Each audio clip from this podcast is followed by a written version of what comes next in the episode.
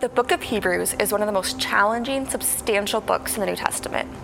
There are a few things we think that are helpful to keep in mind as we engage with the author's message. First, we don't know for sure who wrote it. We learn early on that he had a first hand relationship with Jesus' disciples. So the author's message is based on Jesus' teachings. Second, even though we don't know exactly who he's writing to, the intense and deep connection to Old Testament stories about Abraham and Moses and the discussion of covenants and roles of priests and sacrifices suggests that the original audience had a working knowledge of Jewish customs and beliefs. Moreover, the content of the letter suggests that they had left these old ways behind to follow Jesus. Third, as a result of following Jesus, they faced social pressure and hostility from their Jewish community and also found themselves outside of the broader community and culture. In a collectivist society, being isolated and alone or in a small group without much support put them in a vulnerable position. Facing intense pressure, many of them were starting to revert back to their Jewish practices and traditions. Some had already abandoned Jesus completely, and others were drifting in that direction. More than a letter, the author writes a sermon that bounces back and forth between explaining certain ideas and encouraging those reading to keep going, to keep following Jesus. The encouragement takes different forms, including some intense and scary warnings. But through it all, the author reminds them and us that Jesus is superior in every way and worth following. It's a clear and compelling vision for following Jesus that we're excited to explore with you in this series. I've often wondered if the computer keyboard was a preschooler's art project. You know, like they gave a four year old some tiles and said, hey, arrange them on this rectangle here. And voila, we have our crazy keyboard. I mean, why are all the keys randomly placed on there? I mean, don't get me wrong, I know how to type, I'm, I'm proficient at that, but it's weird to me that this is such a random, randomness, crazy keyboard setup. It wasn't a four year old who developed the keyboard, but a 55 year old man, Christopher Latham Scholes, back in the 1800s. And you see, the problems of the day then were, well, bank robberies, dysentery, and the bars on a typewriter jamming when you tried to type. I know, crazy, right? And so what he did was he took the common letter pairings and spread them out on this typewriter. Some of you learned how to type on a typewriter, right? You're like excited to see one of these things. It's impressive. And, uh, and so then that way the bars wouldn't stick. And perfect, the keyboard. It was actually made to be inefficient, intentionally inefficient, and it was embraced. Furthermore, he put all the letters of the word typewriter on the top row. So that way the salesperson could quickly type out the brand name and close the sale. Salespeople, they know all the tricks, don't they? Some of you just learned something. You're talking at lunch, like, wow, I learned about this typewriter thing today. Now, fast forward to 2023, and we don't have a problem with our keyboards jamming up or anything, yet we still have this intentionally inefficient design. There are better layouts, there's more ergonomically friendly layouts, yet we're still holding on to this QWERTY keyboard layout. Why? Well, change is costly. We don't like change. Well, we like change when it's on our own terms, right? But we don't like when it's happening to us necessarily. Change is costly. And that's right where the Hebrews are right now. What we're going to talk about this morning. They are in the struggle of a change. You see, the book of Hebrews was written within 30 years of Jesus' death. These were first or second generation believers. They had come from a Jewish society. The Old Testament was what reigned. All 600 some of the laws were observed to make them right with God. But now, now to be right with God, the game has changed. Jesus, by defeating death and resurrecting after being crucified, has done away with the old covenant. He's fulfilled everything of the old covenant and brought a new covenant.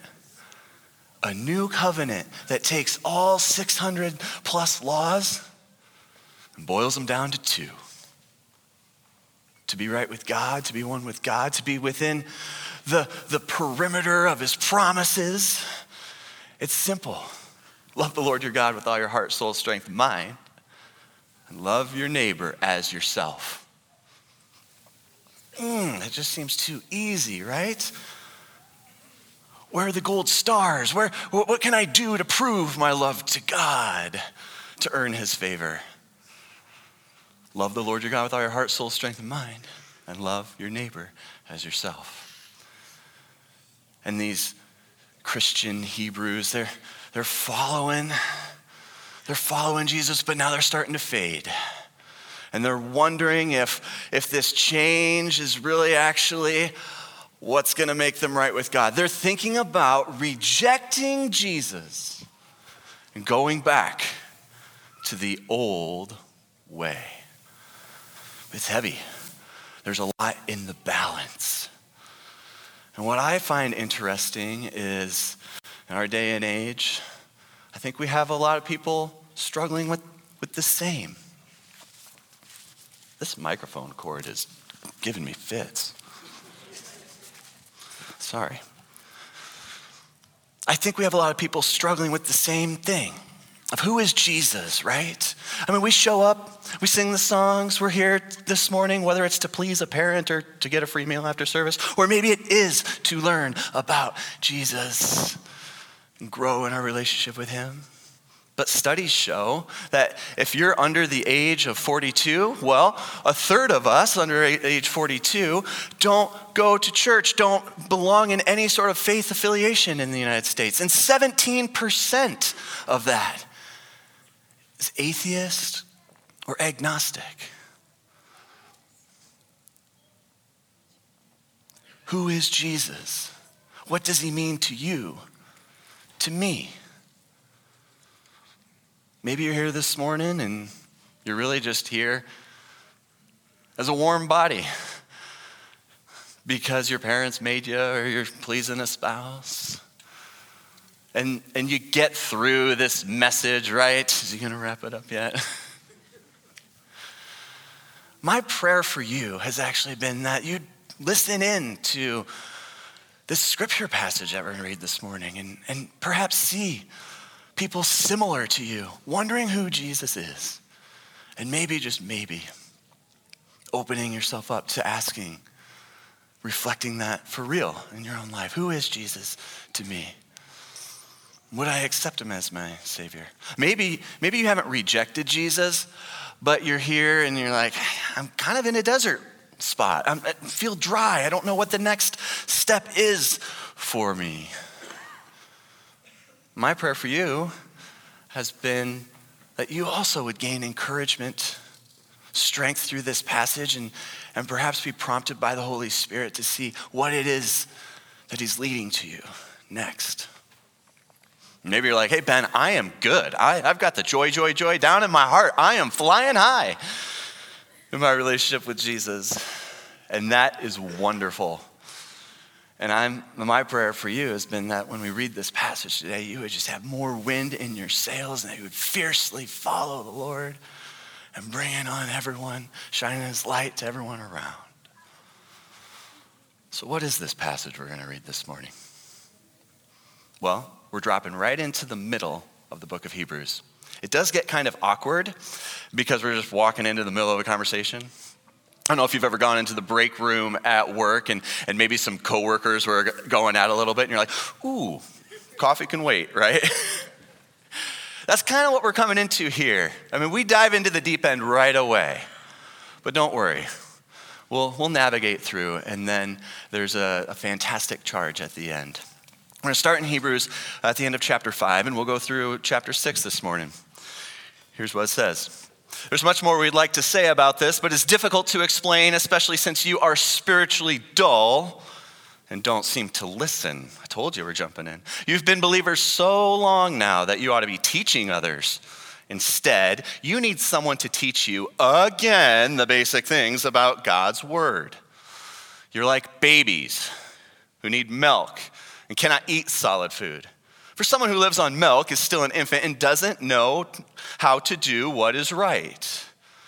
Solid food is for those who are mature, who, through training, have the skill to recognize the difference between right and wrong. So, what's happening here is the author is saying to these Christ followers, hey, you, know Jesus, but you are like babies on milk. You should be teaching each other, others. You should be applying what you know. You should be walking the walk, not simply talking the talk. In the same way, if a baby didn't move on to solid food, we would be concerned, right? And, and our spiritual lives, our relationship with Jesus, our spiritual strength. If I had the same faith right now as I did when I was 10, 15, 20, 30 years old, that would be a problem. And that's what the author is calling out here. Now, there were three things about their day that were stunting their spiritual growth. Three things that were keeping them like babies and, and not mature. They were staying within their comfort zone, they were sticking with their old ties, and they were striving to blend in with their culture. These things had them spiritually stunted, immature, lazy. We're going to come back to this slide a little bit later, but for now, let's continue on with the scripture reading. So let us stop going over the basic teachings about Christ again and again. Let us go on instead and become mature in our understanding. Surely we don't need to start again with the fundamental importance of repenting from evil deeds and placing our faith in God. You don't need further instruction about baptisms, the laying on of hands, the resurrection of the dead, and eternal judgment. And so, God willing, we will move forward to further understanding. For it is impossible to bring back repentance those who were once enlightened. Those who have experienced the good things of heaven and shared in the Holy Spirit, who have tasted the goodness of the Word of God and the power of the age to come, and then turn away from God. It's impossible to bring such people back to repentance. By rejecting the Son of God, they themselves are nailing him to the cross uh, once again and holding him up to public shame. By rejecting Jesus, we crucify him again. Now, there's a couple aspects about a relationship with Jesus that are very important. Two things about your relationship with God that are worth considering it's genuineness and perseverance. Genuineness being sincere in our actions and words, and perseverance, that loyalty to the end. And what the Hebrews are, are doing right now, what's at stake, what the author is calling out is, is these people are, are about to reject God, turning away from Him. This is more than questions or doubts or denials, it's rejecting Jesus. The thing is, Jesus can handle all our questions, doubts, and denials. That's, that's why he wants us to be genuine with him. He's given us every single emotion we could possibly feel. He can handle it when we bring it to him. We don't have to be prim and proper in a Sunday best to come before God. Just come as you are. Over and over and over again. That's the perseverance. Now, the first time, one of the first times that I took my wife out on a date, I was in college. So I knew every good, cheap restaurant deal. Economical, let's go with that. There was an all you could eat spaghetti uh, thing on a Tuesday night at one of the restaurants in town, and I asked her to go out on a date, and I loved, you know, house probably three or four plates of spaghetti in and out of conversation. On the drive home, I asked her what she thought about it. She said it was a great time. I was like, yes, all right, score. A few weeks later, I asked her to go back to the spaghetti spot, thinking she enjoyed it, right? She told me no. She said that the pasta was overcooked, it was terrible, the sauce was running, and that she wants to hurl every time she drives by the establishment. Tell me how you really feel. I was shocked. But I was also glad for her genuineness in that moment because I don't know how many spaghetti meals she would have persevered with me, right? And so it goes with our relationship with God. If he, if he serves up a crappy plate of spaghetti, it's all right to tell him how you feel about it. Just keep showing up and telling him how you feel. For real. He can handle those questions, those doubts, or even those times that we've denied. He has forgiveness for us. That's what's at stake here. And that's what the Hebrews are facing. Let's continue in the scripture. When the ground soaks up the falling rain and bears a good crop for the farmer, it has God's blessing. But if a field bears thorns and thistles, it's useless. The farmer will soon condemn it and burn it. Now, here's a little parable. We're Midwest people, we know how farming works, right? Now, in this parable, the rain represents the blessings of God. The rain doesn't choose which field it's going to fall on. It doesn't say, hey, this is a good field. I'm going to fall here. I'm going to skip this field. It's dry. I'm going to go to this one. No. The rain falls on every single field, whether it's fertile or not. Now, the harvest, the harvest will come. And those who have received God's blessings and following the Lord we'll have a harvest, we'll have a crop. But those fields that are dry, cracked, that bear thorns, will be, it will be shown. And that takes proper planning, right? It's not like a final exam. You can't cram for the crop, okay? It doesn't work like that. So that's what, what the author's sharing with these people. Hey, God's blessings are raining down. How's your field? Will you have a harvest? Will you have a crop. Now, this has been pretty heavy, right? I told you we were diving right in. The only time in the book of Hebrews that the author writes, Dear friends, is coming up in the next verse. So we're on an uptick here. Here's what he writes Dear friends, even though we're talking this way, we really don't believe it applies to you. We are confident that you are meant for better things, things that come with salvation.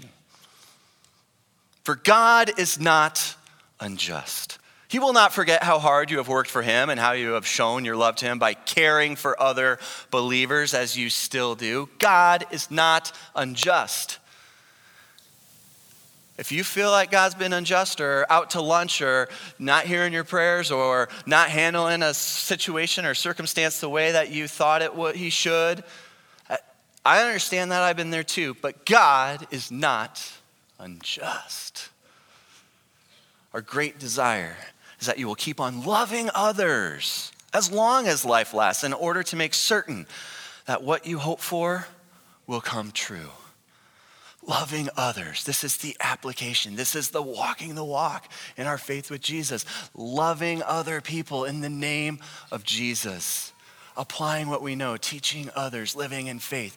And when we love others, then, then you what, what's the result of loving others? Then you will not become spiritually dull and indifferent. Instead, you will follow the example of those who are going to inherit God's promises because of their faith and endurance. Loving others. Why? So we don't become spiritually dull. Why? So we don't become spiritually lazy. Love other people with faith and endurance over and over and over again. The enemy likes to attack our faith. How does the enemy attack our faith? Making us question, making us doubt, bringing us into times where we deny God. Questions, doubts, and denials are not disqualifications, they actually assist in our faith formation. Who had questions about God? Well, Gideon did in the Old Testament. God asked him to lead the Israelite army, and Gideon said, uh uh I, I got some questions about this first. And what did God do? He patiently responded to Gideon's questions and affirmed him. Who had doubts? Thomas had doubts. He said he wouldn't believe that Jesus had come back for the dead until he put his hands in his scars. And what did Jesus do? show up with a lecture? No. He showed up with the scars and let Thomas put his hand in his and on his side. Who had denials? Huh. Peter had denials. When Jesus was in his greatest time of need, Pete, oh, he's denying Jesus. Not once, not twice, three times. And then Jesus comes back to life and shows up and welcomes Peter in and forgives him and restores him and builds the church on top of his influence. Questions, doubts, and denials are not disqualifications, and it doesn't mean that we're rejecting God if we have questions about Him.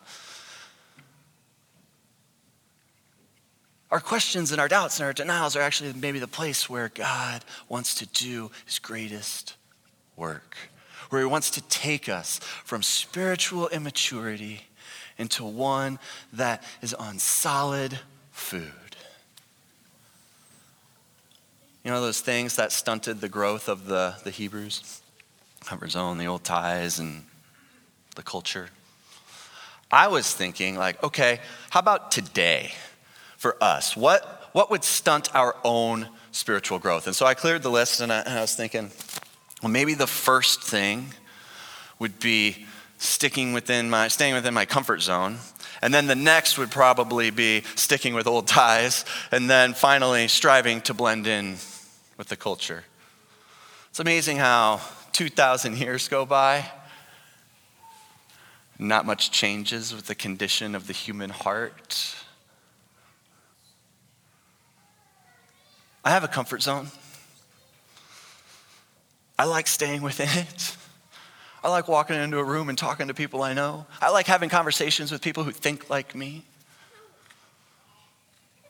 That keeps me spiritually immature. That's milk. That's not solid food. I've got some old ties that creep up in my life, some bad thought patterns, some sin that I keep going back to for some reason, some ways that I'm trying to prove myself or my worth to God when He's simply saying, Hey, Ben, I'm right. I'm right here. Love me. Share others. Share with others. And then, certainly with culture, I mean, you can't roll out of the rack in the morning without being told, be more, go, win the day, right? Spend more than you make. Put on this front that tells everyone you have it all together.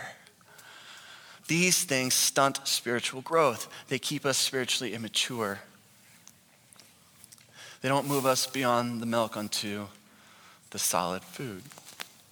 To overcome these, we need faith and endurance. We need faith and endurance to inherit God's promises. When we love one another in faith over and over and over, we're standing in God's promise. Now, here's the thing about promises there's often an interval, sometimes a long one, between God's promise and his performance on that promise.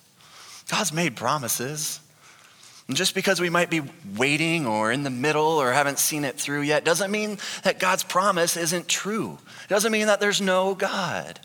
That interval, even if it is a long one, doesn't mean that God doesn't exist or that He's not there or that He doesn't hear us. He will perform on His promise he will perform on his promise. In the next six verses of, of Hebrews, the author goes on to share about Abraham. About how God came to Abraham and said, You are going to have, you're going to have a family that will be beyond number, multiplied beyond measure, descendants you can't even count. Now, this was pretty ridiculous because Abraham was reading AARP magazine when this happened. And he didn't have any kids. He's so old. And yet God tells him, You're going to have descendants beyond number. It took 24 years from that promise to the performance on that promise when Abraham had a son. 24 years. There's often an interval, sometimes a long one, between God's promise and his performance. And if you're in that interval this morning, I want to share there is hope. God will perform on his promises. I love the way the author wraps up chapter 6. Speaking of hope, this hope is a strong and trustworthy anchor for our souls. It leads us through the curtain into God's inner sanctuary. Jesus has already gone in there for us. He has become our eternal high priest in the order of Melchizedek. Jesus stands in front of God on your behalf, on my behalf,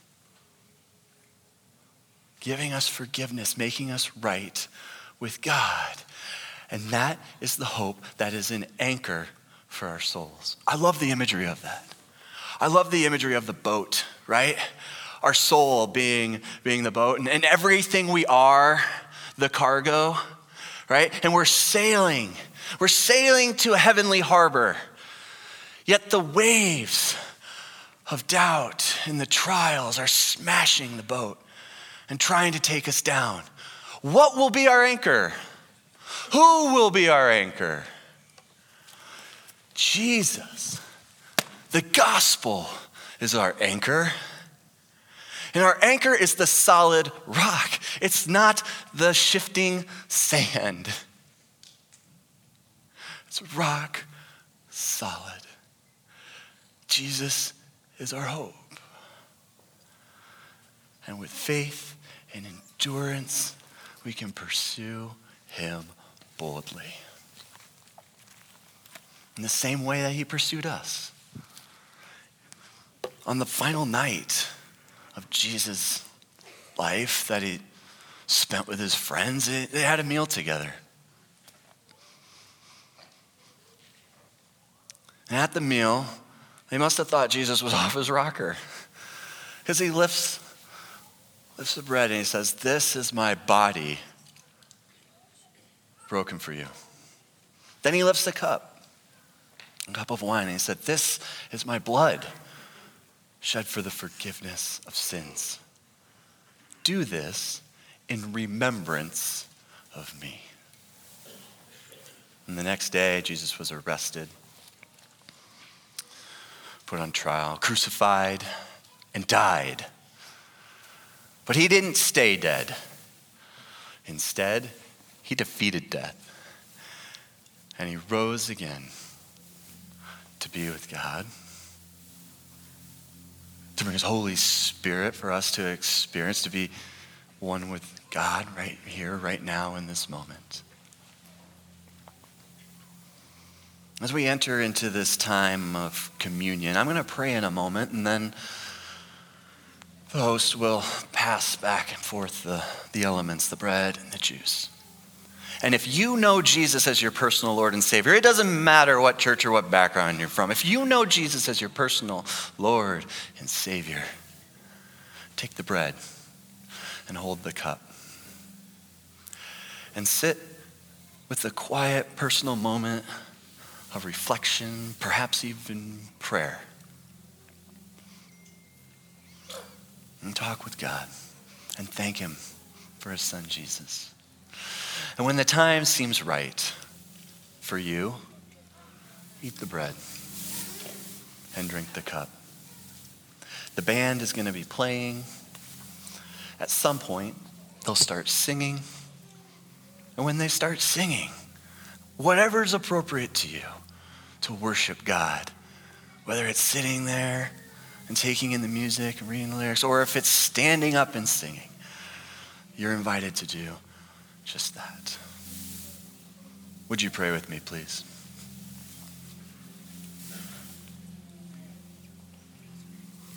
Heavenly Father, you, you are awesome. You're powerful. You're all knowing. You're loving. You're kind. You're strong. You are good. You have grace and forgiveness for us. You are love. As we enjoy this moment of communion right now, I want to say thank you for your son, Jesus. And I'd ask that whatever it looks like for us, that you would fill us with the boldness and the courage and the strength to follow you faithfully to the end. We love you, and it's in Jesus' name we pray. Amen.